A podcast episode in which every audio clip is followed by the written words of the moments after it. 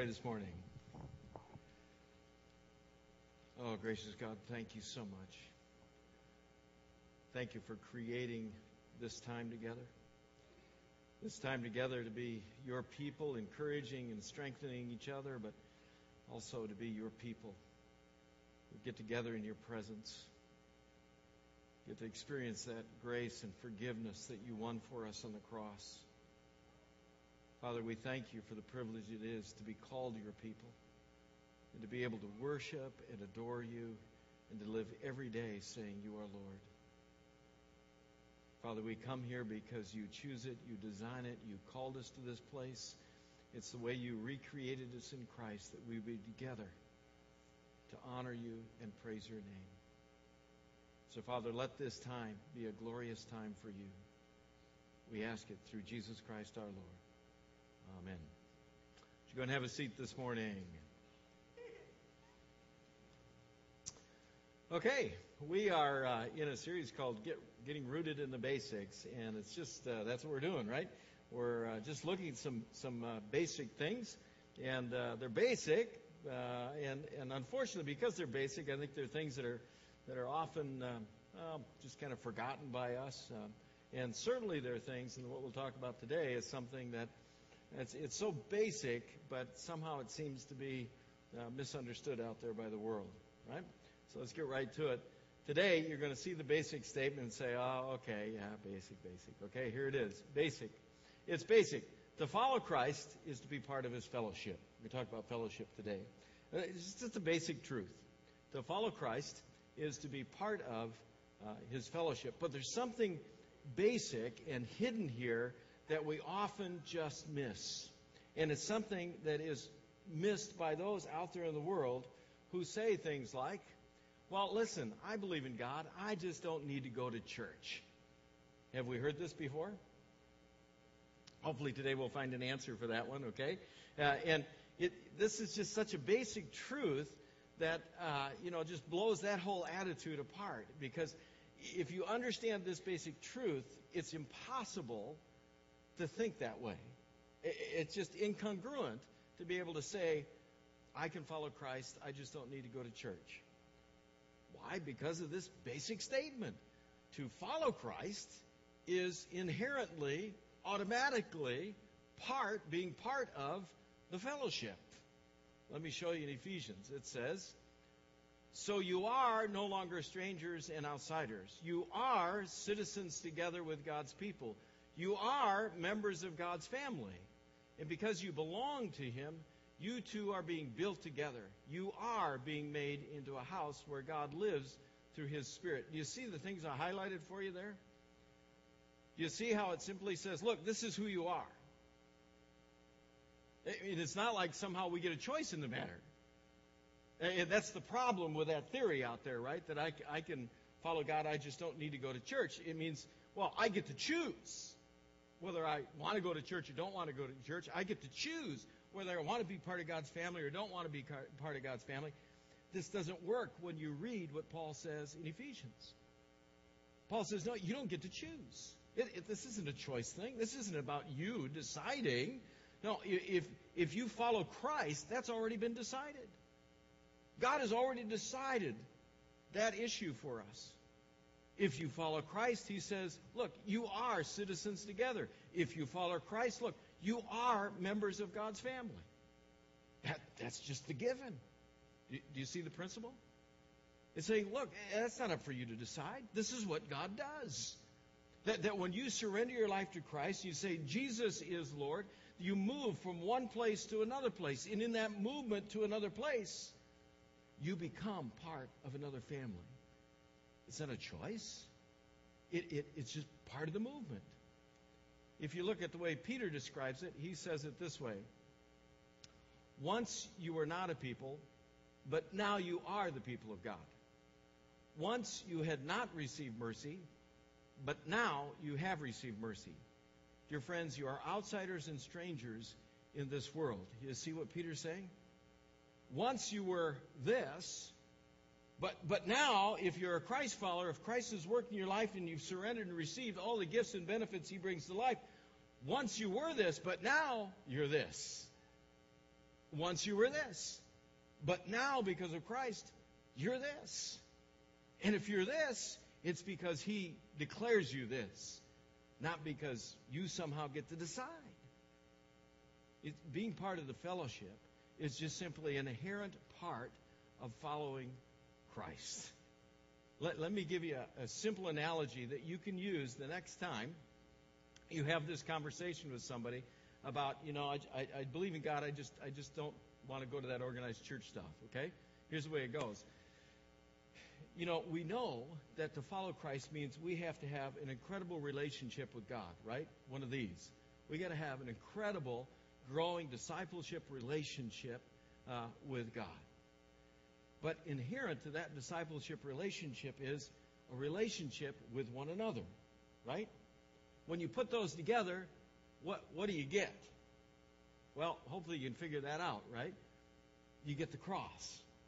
Right? So to be a cross person, to live in the cross means that you're going to live a relationship with Christ as Lord. You're going to get deeper in discipleship with Christ. You're going to grow and mature in the faith. You're going to have an incredible relationship with Christ. Amen? But if you're going to be a person of the cross, it equally means you're going to have a relationship with His people. If you don't have a relationship with His people, you don't have what? The cross. Get it? I mean, it's inherent. If you're going to be a person of the cross, you've got to have both pieces. You can't just say, I'm going to have this great relationship with God. It's you and I, Lord. Boy, we're, man, fantastic together. No, now just being like the ball player. Yay! Now, if you're going to have an incredible relationship with Christ, it's inherent. You got to grow in a relationship with one another. It's just what he said. Once you're a no people, listen, now you're God's people. Now you're part of the people of the cross. And people of the cross are in fellowship. Not because we choose, because we are. It's what God has designed for us. It's what He's chosen for us. It's the way He designs it for His people. We were recreated in Christ, in the cross. We were recreated to be in fellowship with one another. That's what it means to be a cross person. We're recreated to be in fellowship with one another. Jesus prays for that reality. He prays for that reality, that we would get this this morning, that we would understand this basic principle. Okay? It's in uh, the Gospel of John. Jesus says, He's praying to the Father. He says, I've given them uh, the glory you gave me. I did this so they would be one, just as we are one. I will be with them just as you are with me. Now, look at this part here. Ready?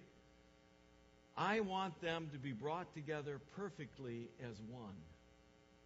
What does he want? He wants us to be brought together. That's fellowship. He wants us to be brought together. See, before he before he dies, before he experiences the cross, he is praying over the basic principle we're talking about this morning. He's praying over this, this basic awareness that, that nobody will leave this morning without understanding this basic truth that to be a follower of Christ is to simply be part of the fellowship. It's the way it is. It's not our choice. Now, you may choose which fellowship you're going to be a part of, but from God's perspective, if you're a person of the cross, you are going to be part of a fellowship. That's what He recreated you to do. Paul uses uh, an illustration of that that we're all familiar with to try to help us understand this concept. And if you go in the New Testament, over 30 times in the New Testament, Paul uses this image to try to get this principle through to us. Here's the example of uh, the image in Romans talking about the church as the body, okay? And each of us part of it. He says, each of us have one body with many parts and the parts do not all have the same purpose. True? Many parts, one body, but they all work together, right? So also we are many persons, but in Christ we are one body. And each part of the body belongs to all the other parts. Do you see the basic principle we talked about? See, look, it's like your body, okay? Your body's just all knit together, right? Your finger didn't get to decide whether it was going to be knitted to your body. It's just inherent to be a finger connected to the body. That's just part of being the body, right? I mean, it's the same principle. To be a Christ follower, I mean, it's just being part of the body. I mean, that you may be a finger, you may be a toe, you may be, you know, an eye, an ear, you may be a different part of the body, but it's a given that you're part of the body. Paul uses uh, that same example in uh, 1 Corinthians 12, pretty long section where he talks about that. He says, There is one body, but it has many parts. Even though it has many parts, they make up one body. It is the same with Christ. We are all baptized by one Holy Spirit into one body. It didn't matter whether we were Jews or Greeks, slaves or free people. We are all given the same Spirit to drink. The body's not made of just one part, it's made up of many parts. Same principle. I mean, we're all different. We, we don't have to be clones of each other. It's not like we all have to join the body and be part of the fellowship inherently and start speaking Christianese, right? We don't have to speak this special in house language. No, I mean, we're just all people who have been overcome by the grace of God and, and, and just surrendered to Christ. And because we follow Christ, it means we are part of the body. And as part of the body, we can look different and be different and be whoever it is God has called us to be. We don't have to be clones, but we are all still part of the body.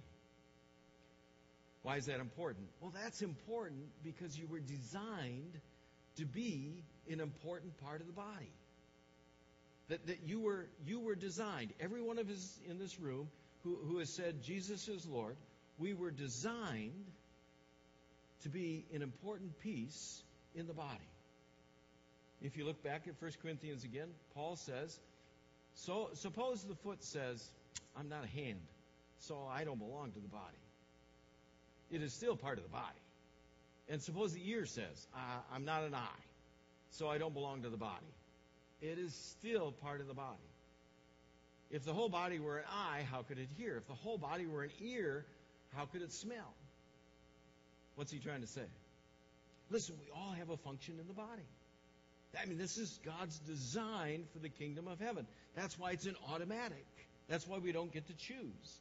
Because He's busy designing us and putting us together. He, he's busy giving you the spiritual gifts you need and designing you and wiring you so you fit intimately into the body of Christ for a purpose.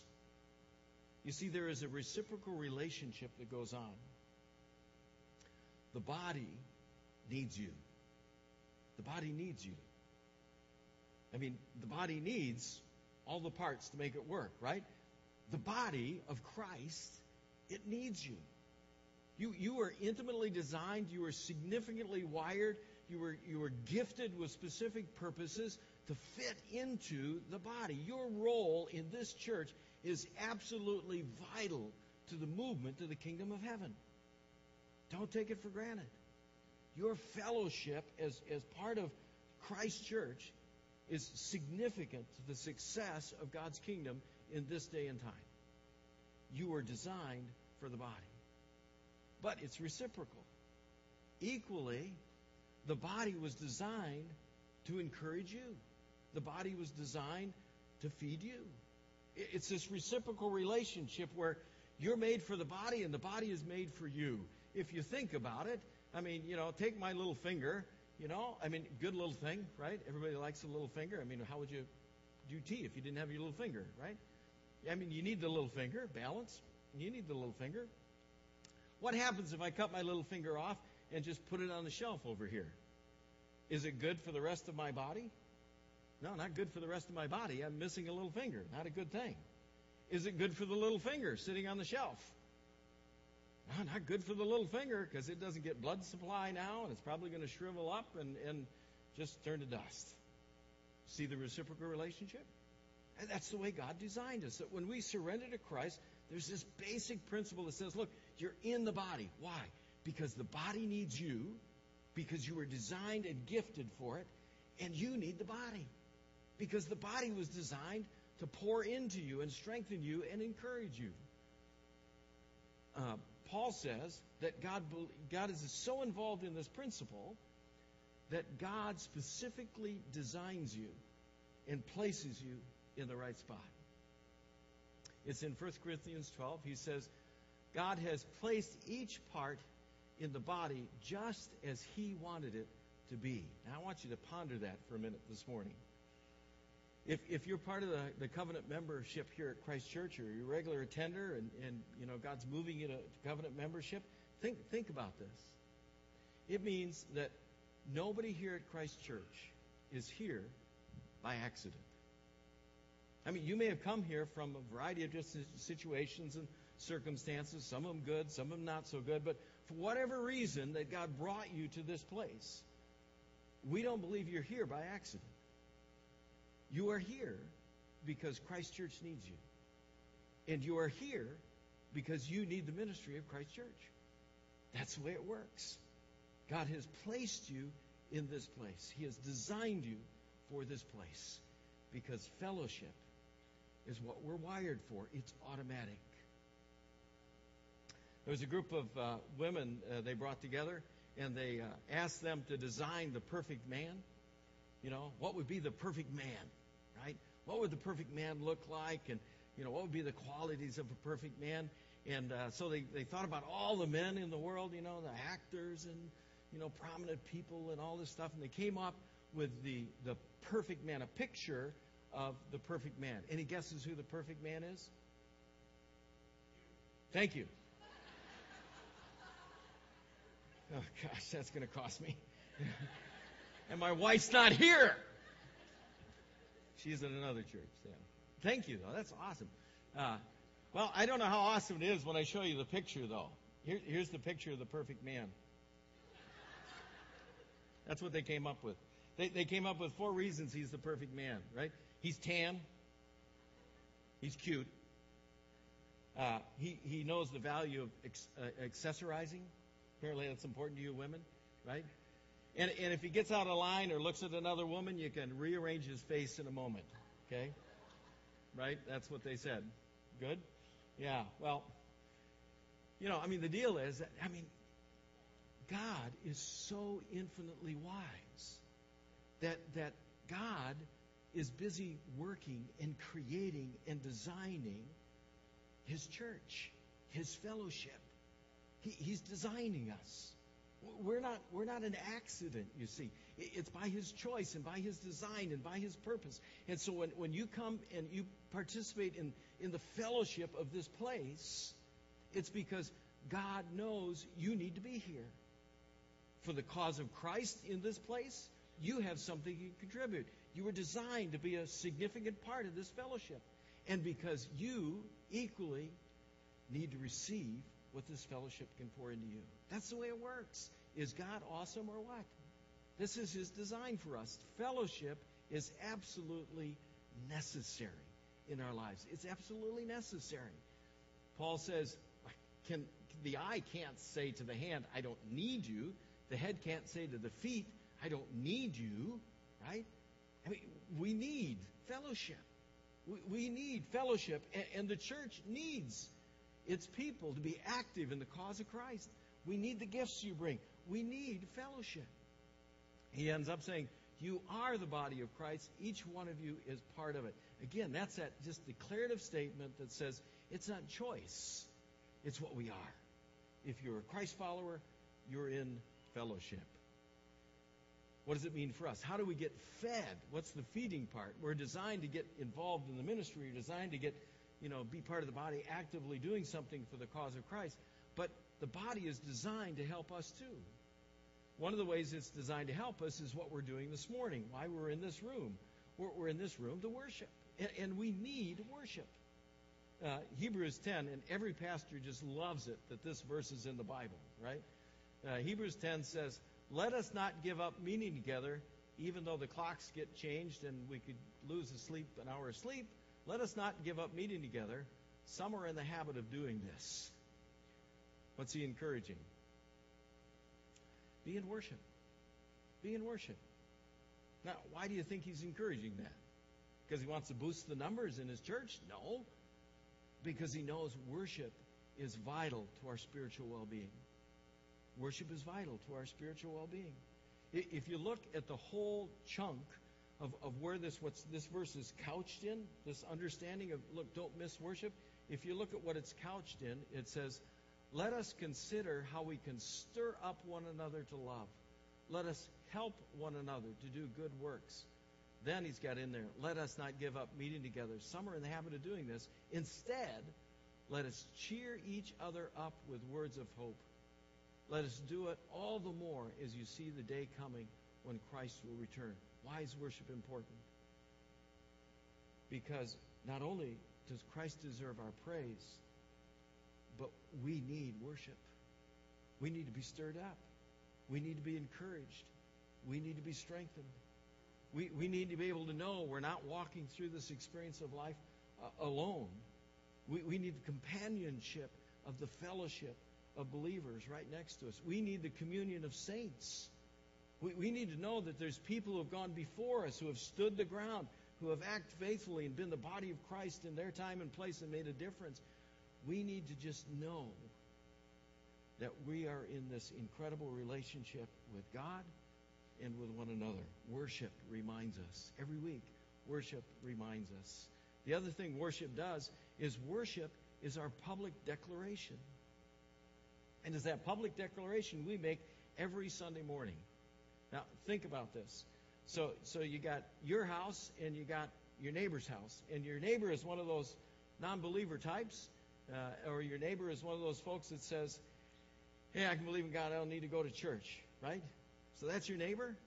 What do you suppose your neighbor thinks every Sunday morning when he gets up and he walks out to get the newspaper out of the mailbox and he sees your car still sitting in the driveway on Sunday morning? A translation? Well, I guess his Jesus isn't worth getting up for. Worship is a public declaration.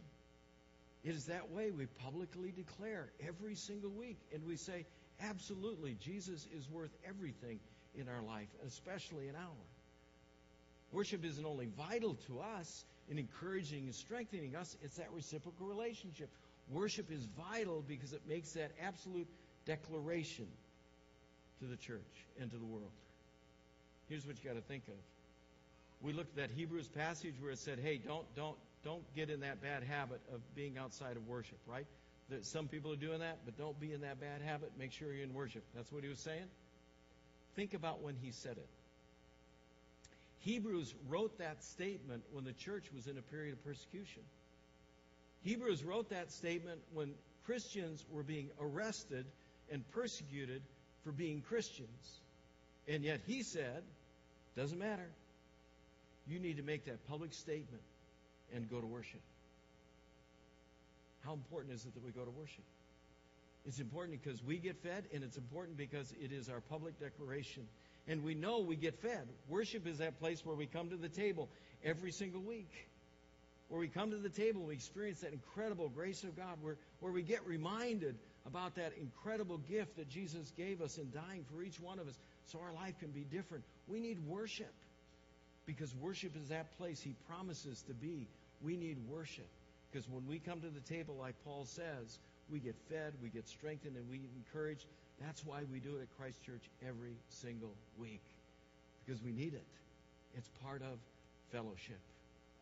Now, you won't be surprised by this one either, right? Fellowship is not just a Sunday morning experience, it's an everyday opportunity.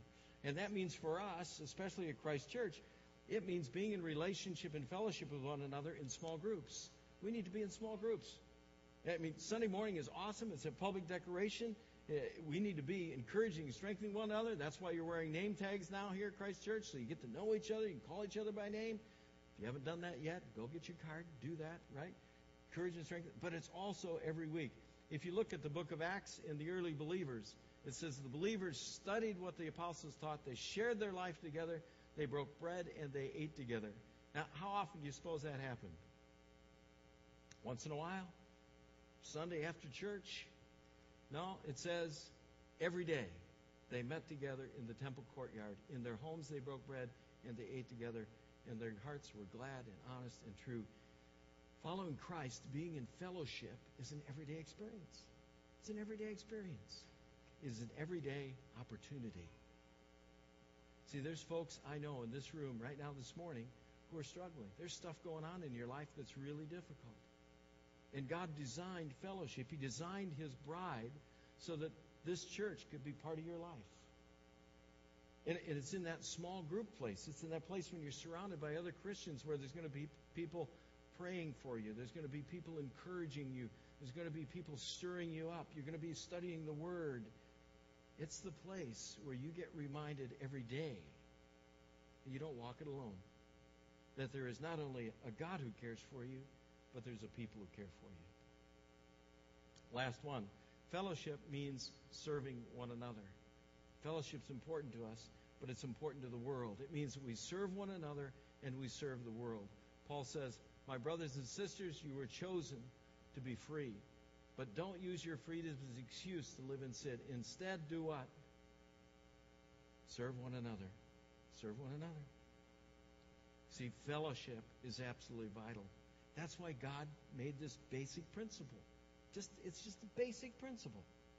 Basic principle. You don't get to choose whether you be in fellowship or not. You may choose the place, but you don't get to choose about fellowship. If if you follow Christ, fellowship is just part of following Christ. It, it's just part of the package. If you follow Christ, then you'll follow him into the lives of other people. Let's pray. Father, we come to you today. We thank you so much that uh, it is your infinite design, it is your infinite wisdom that doesn't rely on us, but it's your infinite wisdom that you have designed us to be in fellowship with one another and to be that incredible force in the world called the church. So, Lord, we pray that you would just uh, convict us of this basic truth and help us to be committed. Committed to not only walk with Christ, but to walk with one another. Father, we thank you in Jesus' name.